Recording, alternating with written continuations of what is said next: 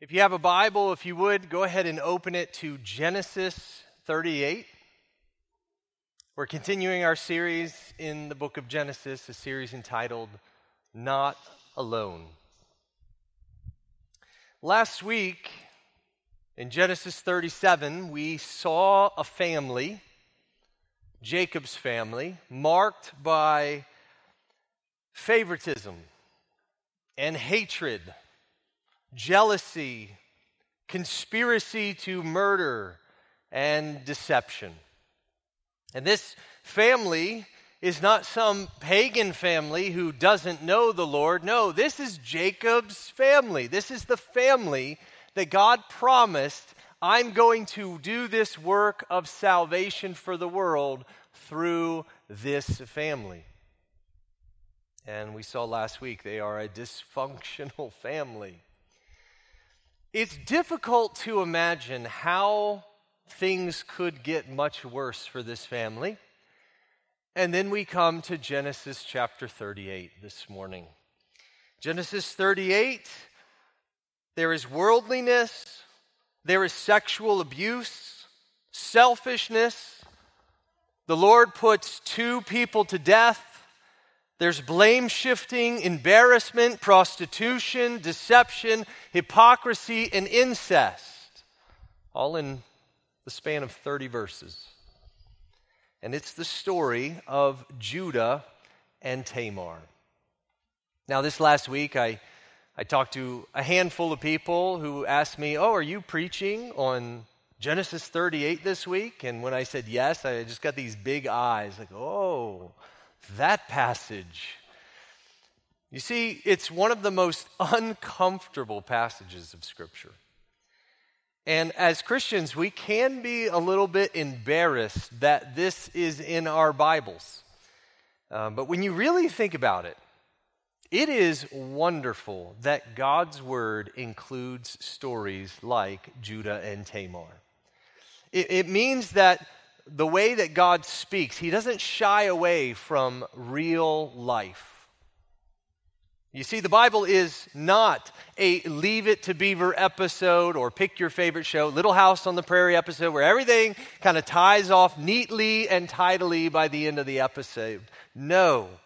Real life has deep sin and brokenness. And while we need a vision, we need a vision for people resisting sin, resisting temptation, trusting the Lord. We also need a vision for what happens when God's people give way to sin, like a lot of sin, over a long time, turning away from Him. Is there any hope when it looks like they have reached the point of no return?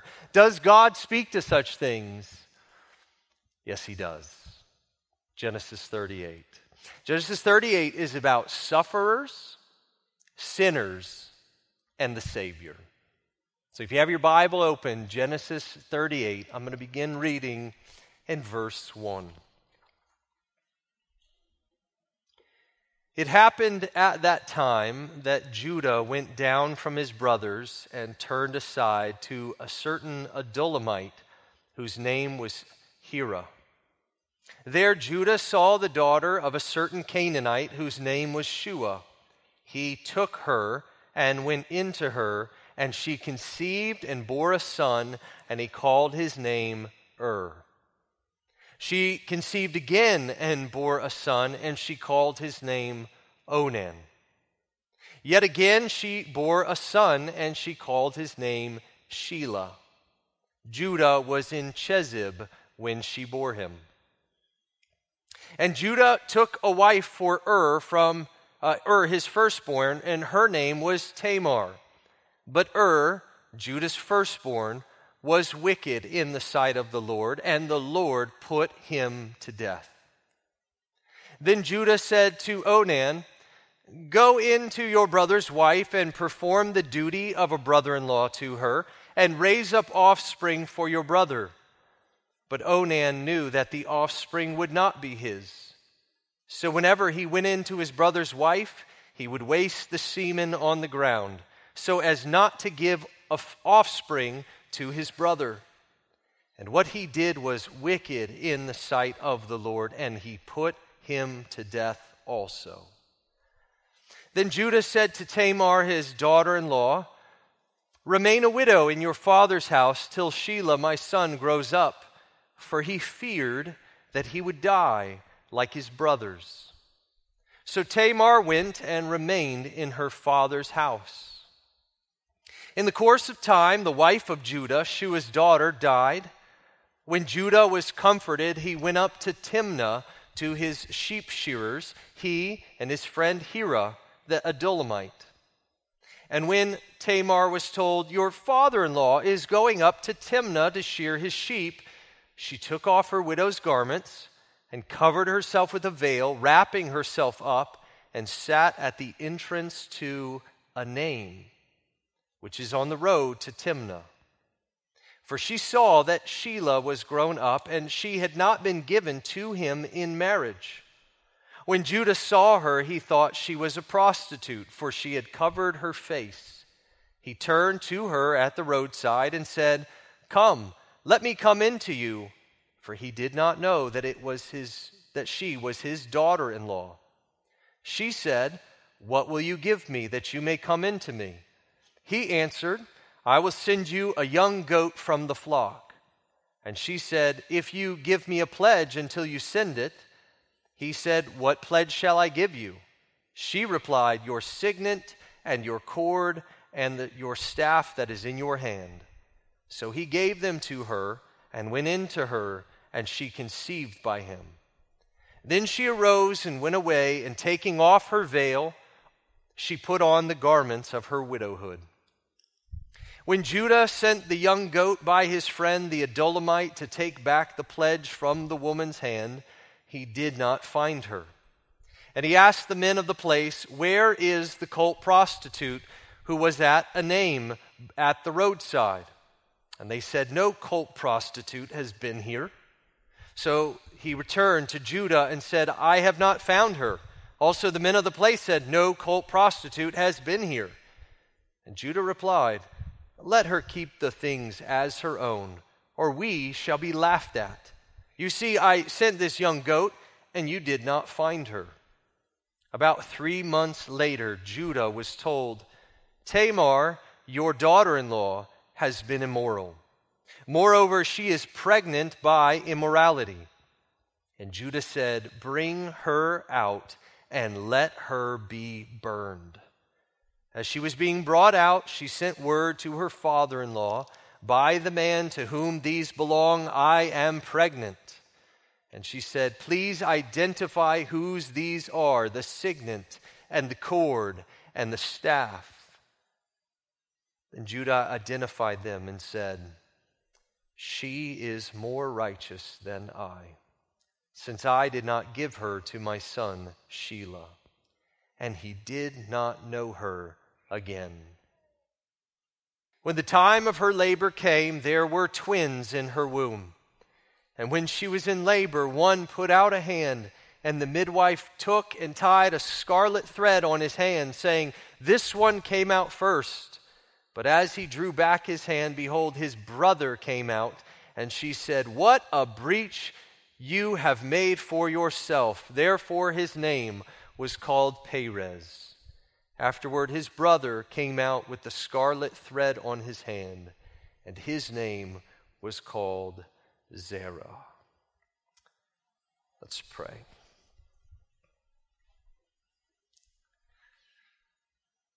Uh, Heavenly Father, as we come to you this morning, we come, there are passages that are so encouraging and uplifting, and there are others that are hard and difficult, but Lord, real life is difficult. Real life is marked by sin and brokenness. And I pray you would use this passage to lift our eyes and to impart hope to us, Lord, in a way that perhaps no other passage might be able to do, Lord. Even this morning, calling out to those who are lost to those who feel far gone, to those who think I, have reached a point of no return.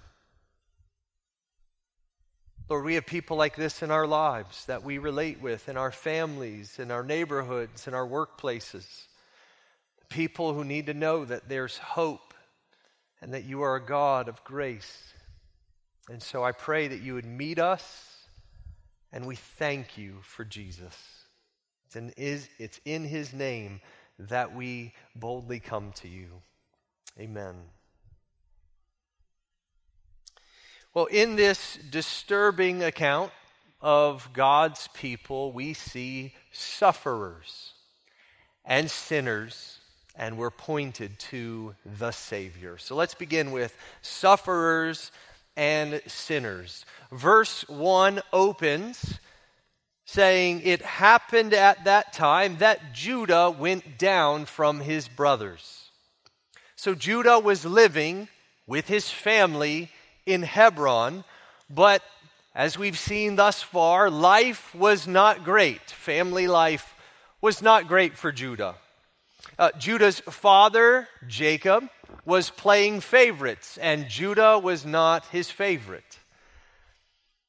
We saw this when, uh, when Esau was about to, was threatening to come, and Jacob was threatened, thinking, they're going to kill me. And so what does he do? He staggers his children and his wives, and who does he put out front? He puts out front Judah and Reuben and Simeon and Levi and Leah, and towards the back, he puts his favorite wife Rachel and his favorite son Joseph. Basically, they are the human shield they are the expendable ones, and Jacob keeps his favorites, precious ones, close. And then there was the bad report. We saw this last week, Genesis 37. Uh, J- Joseph brought a bad report to his father of his brothers, and Jacob believed that report. Then there was the splendid coat just a, a physical reminder that Jacob has a favorite son. It's Joseph, and it's not Judah. And then when the brothers returned with the coat and had the, the goat's blood on it and gave it to their father, it says at the end of Genesis 37, he said, I, I'm going to mourn, I'm going to go down to Sheol. He refused to be comforted. Basically saying, no one else in the family matters. Only Joseph. I know I have 11 other sons, but Joseph is not here. And so it seemed clear to Judah life at home is miserable. Life at home is a regular reminder that my father doesn't actually love me. And so he left and he went to a Canaanite city. It seems in his mind that, hey, it can't be much worse living among the godless or living amongst God's people. It's basically a toss up. It's that bad. And, you know, perhaps you've had thoughts like that before. Perhaps you can relate that things have happened in your life or in your family that are to such a degree that you think, I, I, I can't imagine it getting worse than this. Possibly a church experience where you've been sinned against. You see, Judah is a sufferer. Coming out of chapter 37, coming into 38, he is a sufferer, but then Judah decides, Judah chooses in his suffering to give way to sin. Sin against God, sin against others. How do we see this? Well, he goes to live in the Canaanite city. His friend is Hira, the Adullamite. He's twice, he's called his friend. So he makes friends with somebody who doesn't know the Lord. He sees a woman of Canaan, and it says he took her to be his wife. That's what it says in verse 2. He saw her and he took her. That's not lovingly patiently marrying her, that's the same phrase that's used throughout Genesis to talk about lustful taking of a woman against her will. It happened, uh, Shechem took, saw and took Dinah, Genesis 34. Uh, Pharaoh saw and took Sarah to be his wife. And so Judah sins against this woman. And he's also sinning in his choice of a bride. How many times have we heard in Genesis, don't take a wife from the daughter of the Canaanites. That's what Abraham said, and he sent his servant to find a bride for Isaac. That's what Isaac said to Jacob. That's why Jacob went all the way back to Mesopotamia. So Judah is a sufferer, but Judah is also choosing in his suffering to sin. And then we're introduced to Judah's sons. First, to his firstborn is Ur. He marries a Canaanite woman as well, Tamar. Additionally, we're told in verse 7 that Ur was wicked. We don't know what he did, but we're told that it was wicked in the sight of the Lord, and the Lord put him to death. So in verse 8, Judah tells Onan to perform the duty of a brother in law for Tamar. And this was standard practice in the ancient Near East. It gets codified in Deuteronomy 25. It's called levirate marriage. And in the case where a man dies childless, his brother would take his widow and raise up offspring so that she would conceive a son. And it had two purposes it was to continue the name of that man, and it was to provide for this widow. That son, when he grew up, would take care of his widowed mother. So it was kind of a twofold purpose. Well, Onan doesn't want to raise up offspring for his brother. He's selfish. But instead of just coming out and saying, No, I don't want to do that, he makes it look like that's what he's doing. He ends up having sex with Tamar repeatedly. He looks like he's obeying Judah. He looks like he's serving Ur and Tamar, but he's actually sexually abusing Tamar. And the Lord puts him to death as well. And so now Judah, he had three sons. Two of them are now dead. It's another part of his suffering.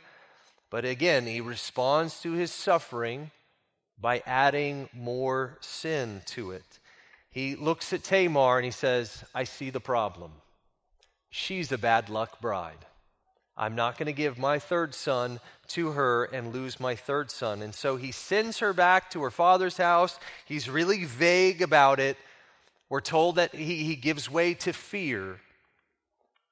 And so all of this suffering and this sinning of Judah, it brings us to Tamar. She is the main sufferer in Genesis 38. She's likely a teenager somewhere 16, 18 years old. She's already twice widowed. The Lord put her husband Ur to death for his wickedness. Onan was selfish. Onan sexually abused her. And while she was probably relieved to get justice from the Lord, she was also just struck with the blame from her father in law. So she is treated as damaged goods, and she has no prospect for future care. And so, what does Tamar do in her suffering? Well, she sins. You've seen, you've seen that pattern. Somebody suffers and they respond in sin. She knows of Judah's sexual appetite. She knows if she just veils her face, dresses up like a prostitute, sits on the roadside, he will come. And just like he thought, she thought, he does. He comes, he asks, and she secures for the price of prostitution, she secures his cord and his signet and his staff. Today, that would be like a wallet and keys and a phone. And Judah goes into her she conceives, and then they both leave. And when Judah tries to send the promised goat, he sends it by the hand of his friend Hira. This is not a great friend. A great friend would talk him out of this, but instead he's running his prostitution errands.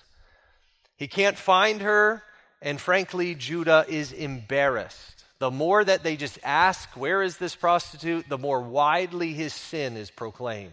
So he's like, Okay, tried to send the goat, it didn't work. So not only is Judah in sin, but Judah is promulgating that with others. And, a few months later, word comes to Judah Tamar is pregnant, and his response is indignant Bring her out and let her be burned. It's a self righteous, hypocritical response for a man who's been sexually immoral himself multiple times. So not only is Judah sinning, like suffering and sinning, he is blind to his sin. So there's plenty of sin and plenty of suffering going around in Genesis 38. But the point of this chapter is not just to tell us about sufferers and sinners, but to point us to the Savior. The Savior. Amidst all of this horrible suffering and sin, God is saving and transforming Judah. The place where he meets Tamar is called Enaim. Uh, it literally means eyes. So they met at the entrance of Enaim, which could also be translated the entrance of the eyes or the opening of the eyes, which is an ironic, ironic place, ironic name, because Judah doesn't see what's going on. Just like his father Jacob was duped uh, in conceiving with a, a woman who was veiled, Leah, so he is duped in the same fashion. But further, he doesn't just not see who Tamar is, he doesn't see his sin. When he says, bring her out to be burned, it's that moment he sees his wallet and his keys and his phone, and he's confronted, and his eyes are opened. Look at verse 26. Then Judah identified them and said, She is more righteous than I, since I did not give her to my son Shelah, and he did not know her again. Judah has had a hard life. He has been mistreated but he adds sin to his suffering. He tried to put the blame on Tamar, he tried to bury and ignore matters out of embarrassment, but God opens his eyes graciously to see I'm the man, I'm the unrighteous one.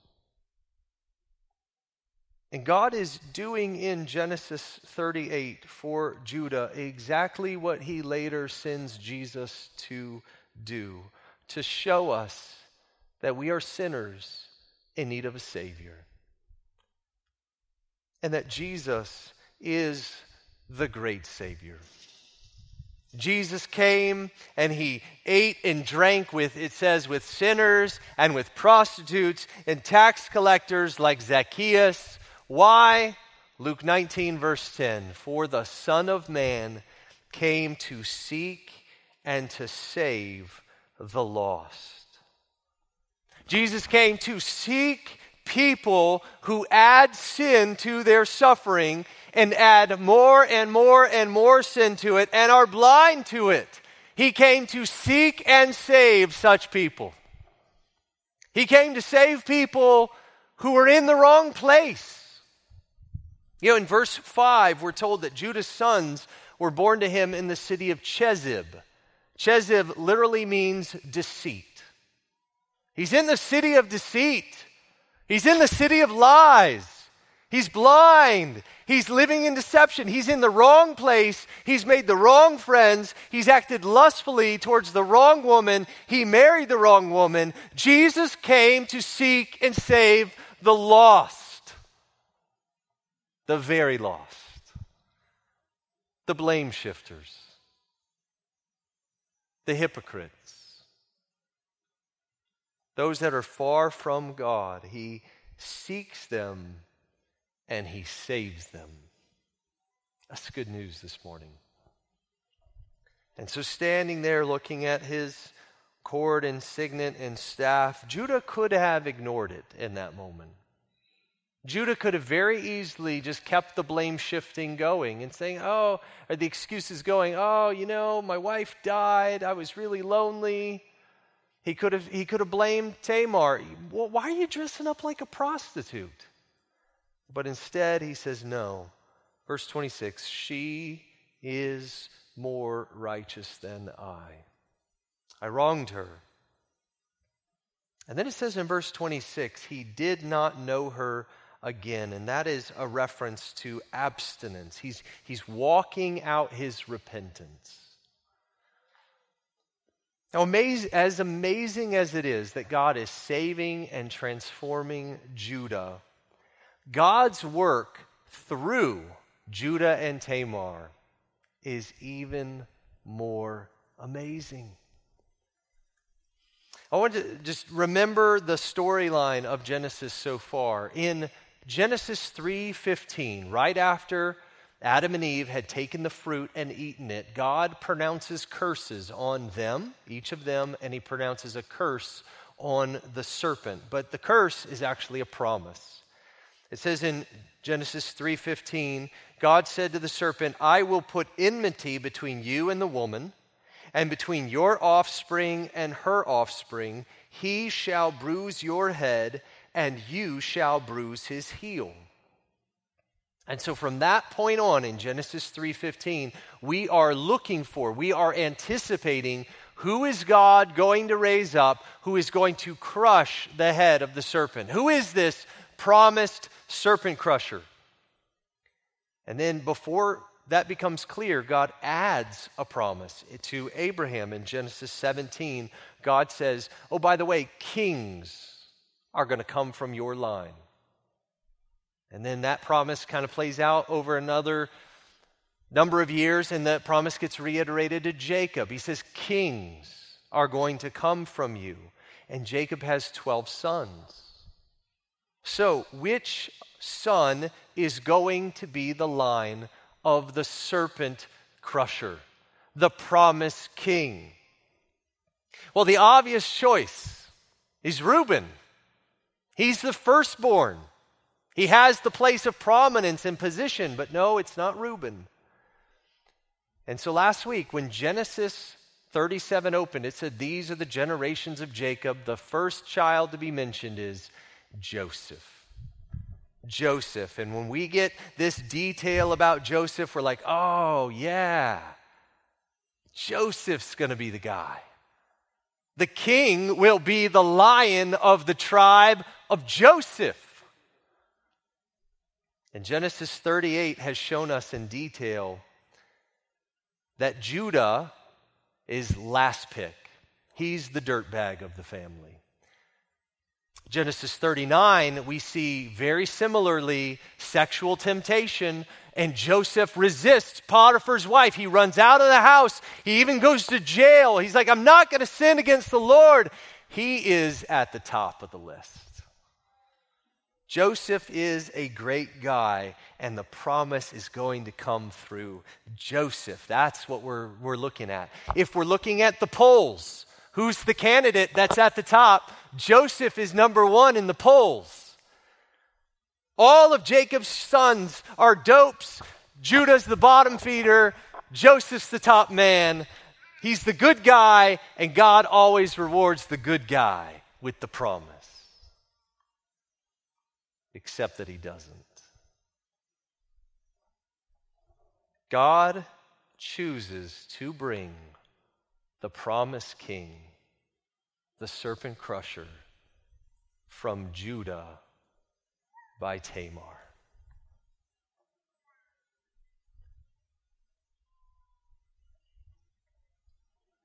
He had every family on the planet to choose from. He had all 12 sons right there. Who is he going to use to bring his own son into the world? he chooses Judah by Tamar. And all week, I've just been like, you've got to be kidding me. Really? I don't know what Ur did the wickedness that he did, that the Lord put him to death, but I can't imagine it's much worse than what Judah did. We know what Onan did. It was bad, it was sinful. But it's not that much worse than what Judah did, and the Lord put Onan to death. If God is striking down wicked people, why is he not striking down Judah? Or Tamar? Or me? Or you? But instead of striking down Judah, he opens his eyes to see his need for a Savior.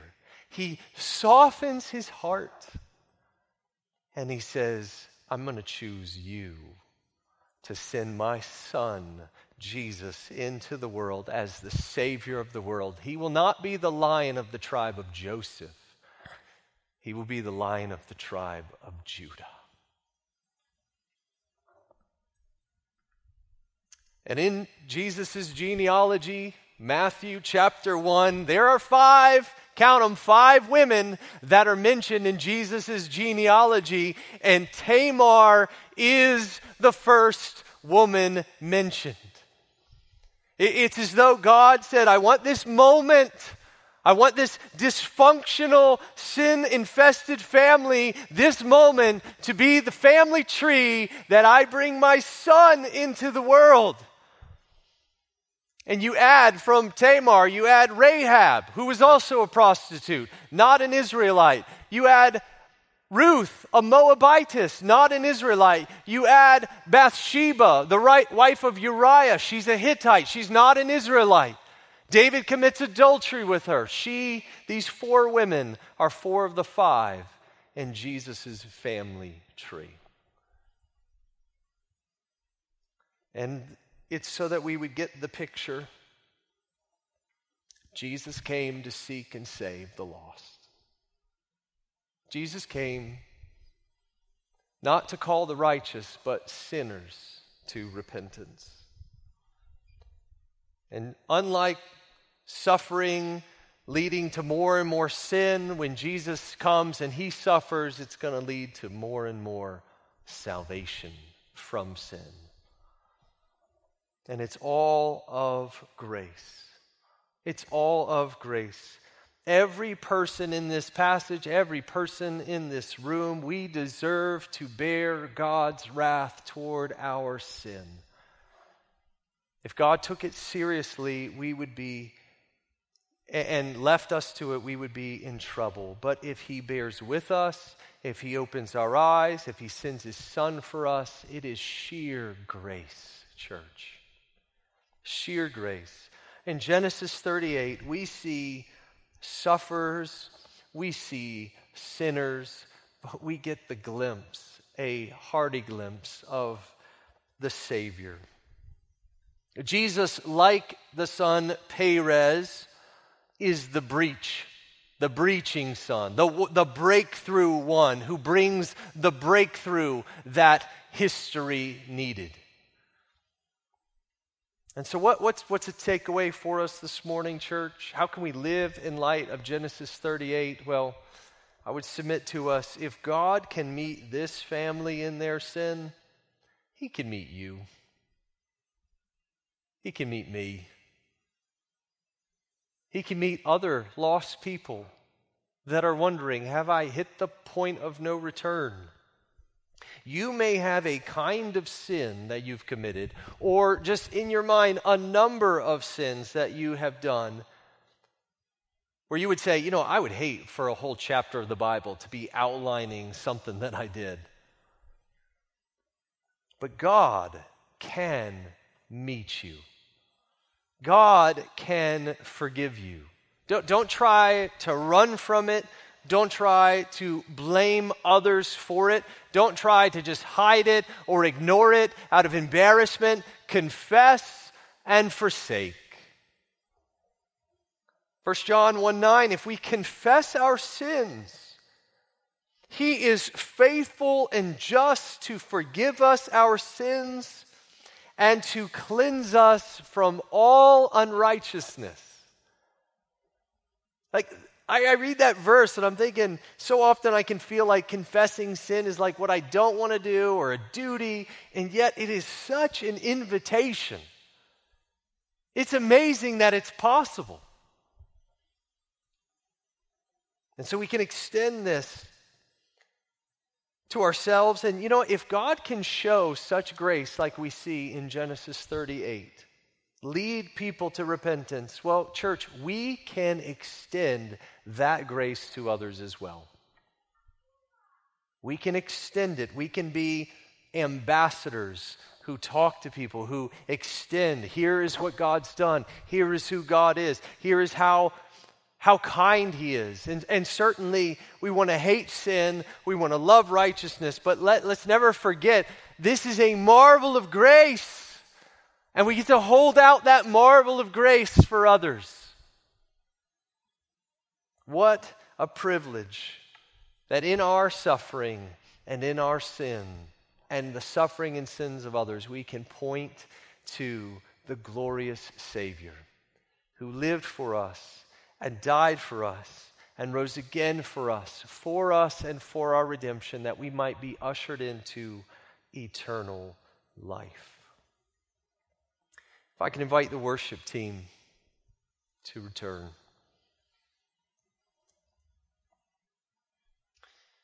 It's a horrible chapter. It's a wonderful chapter. Jesus came to seek and save the lost. Timothy Keller says about Genesis 38, he says, This story shows us that the Bible is not a book about moral people who lived perfect lives worthy of emulation. Instead, we see how God uses broken people to bring about the only righteous person who has ever lived Jesus. So, our suffering and our sin they are no match for God's grace. They are no match for His ability to bring about a great salvation, to bring about a great Savior. It's His name that we glory in, church. Let's pray. Well, Lord, we boast in you.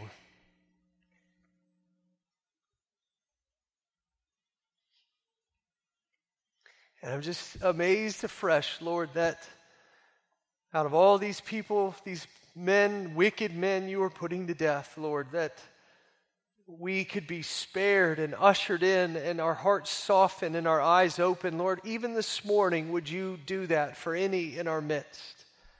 And would you help us, Lord, whatever it is, whatever sin that may be present here today that we've been hiding, that we've been running from, that we're embarrassed by, Lord, that even that we can bring to you. We can confess to you, we can confess to others, we can walk in the light because there is in Christ a great salvation, a great redemption, forgiveness and cleansing.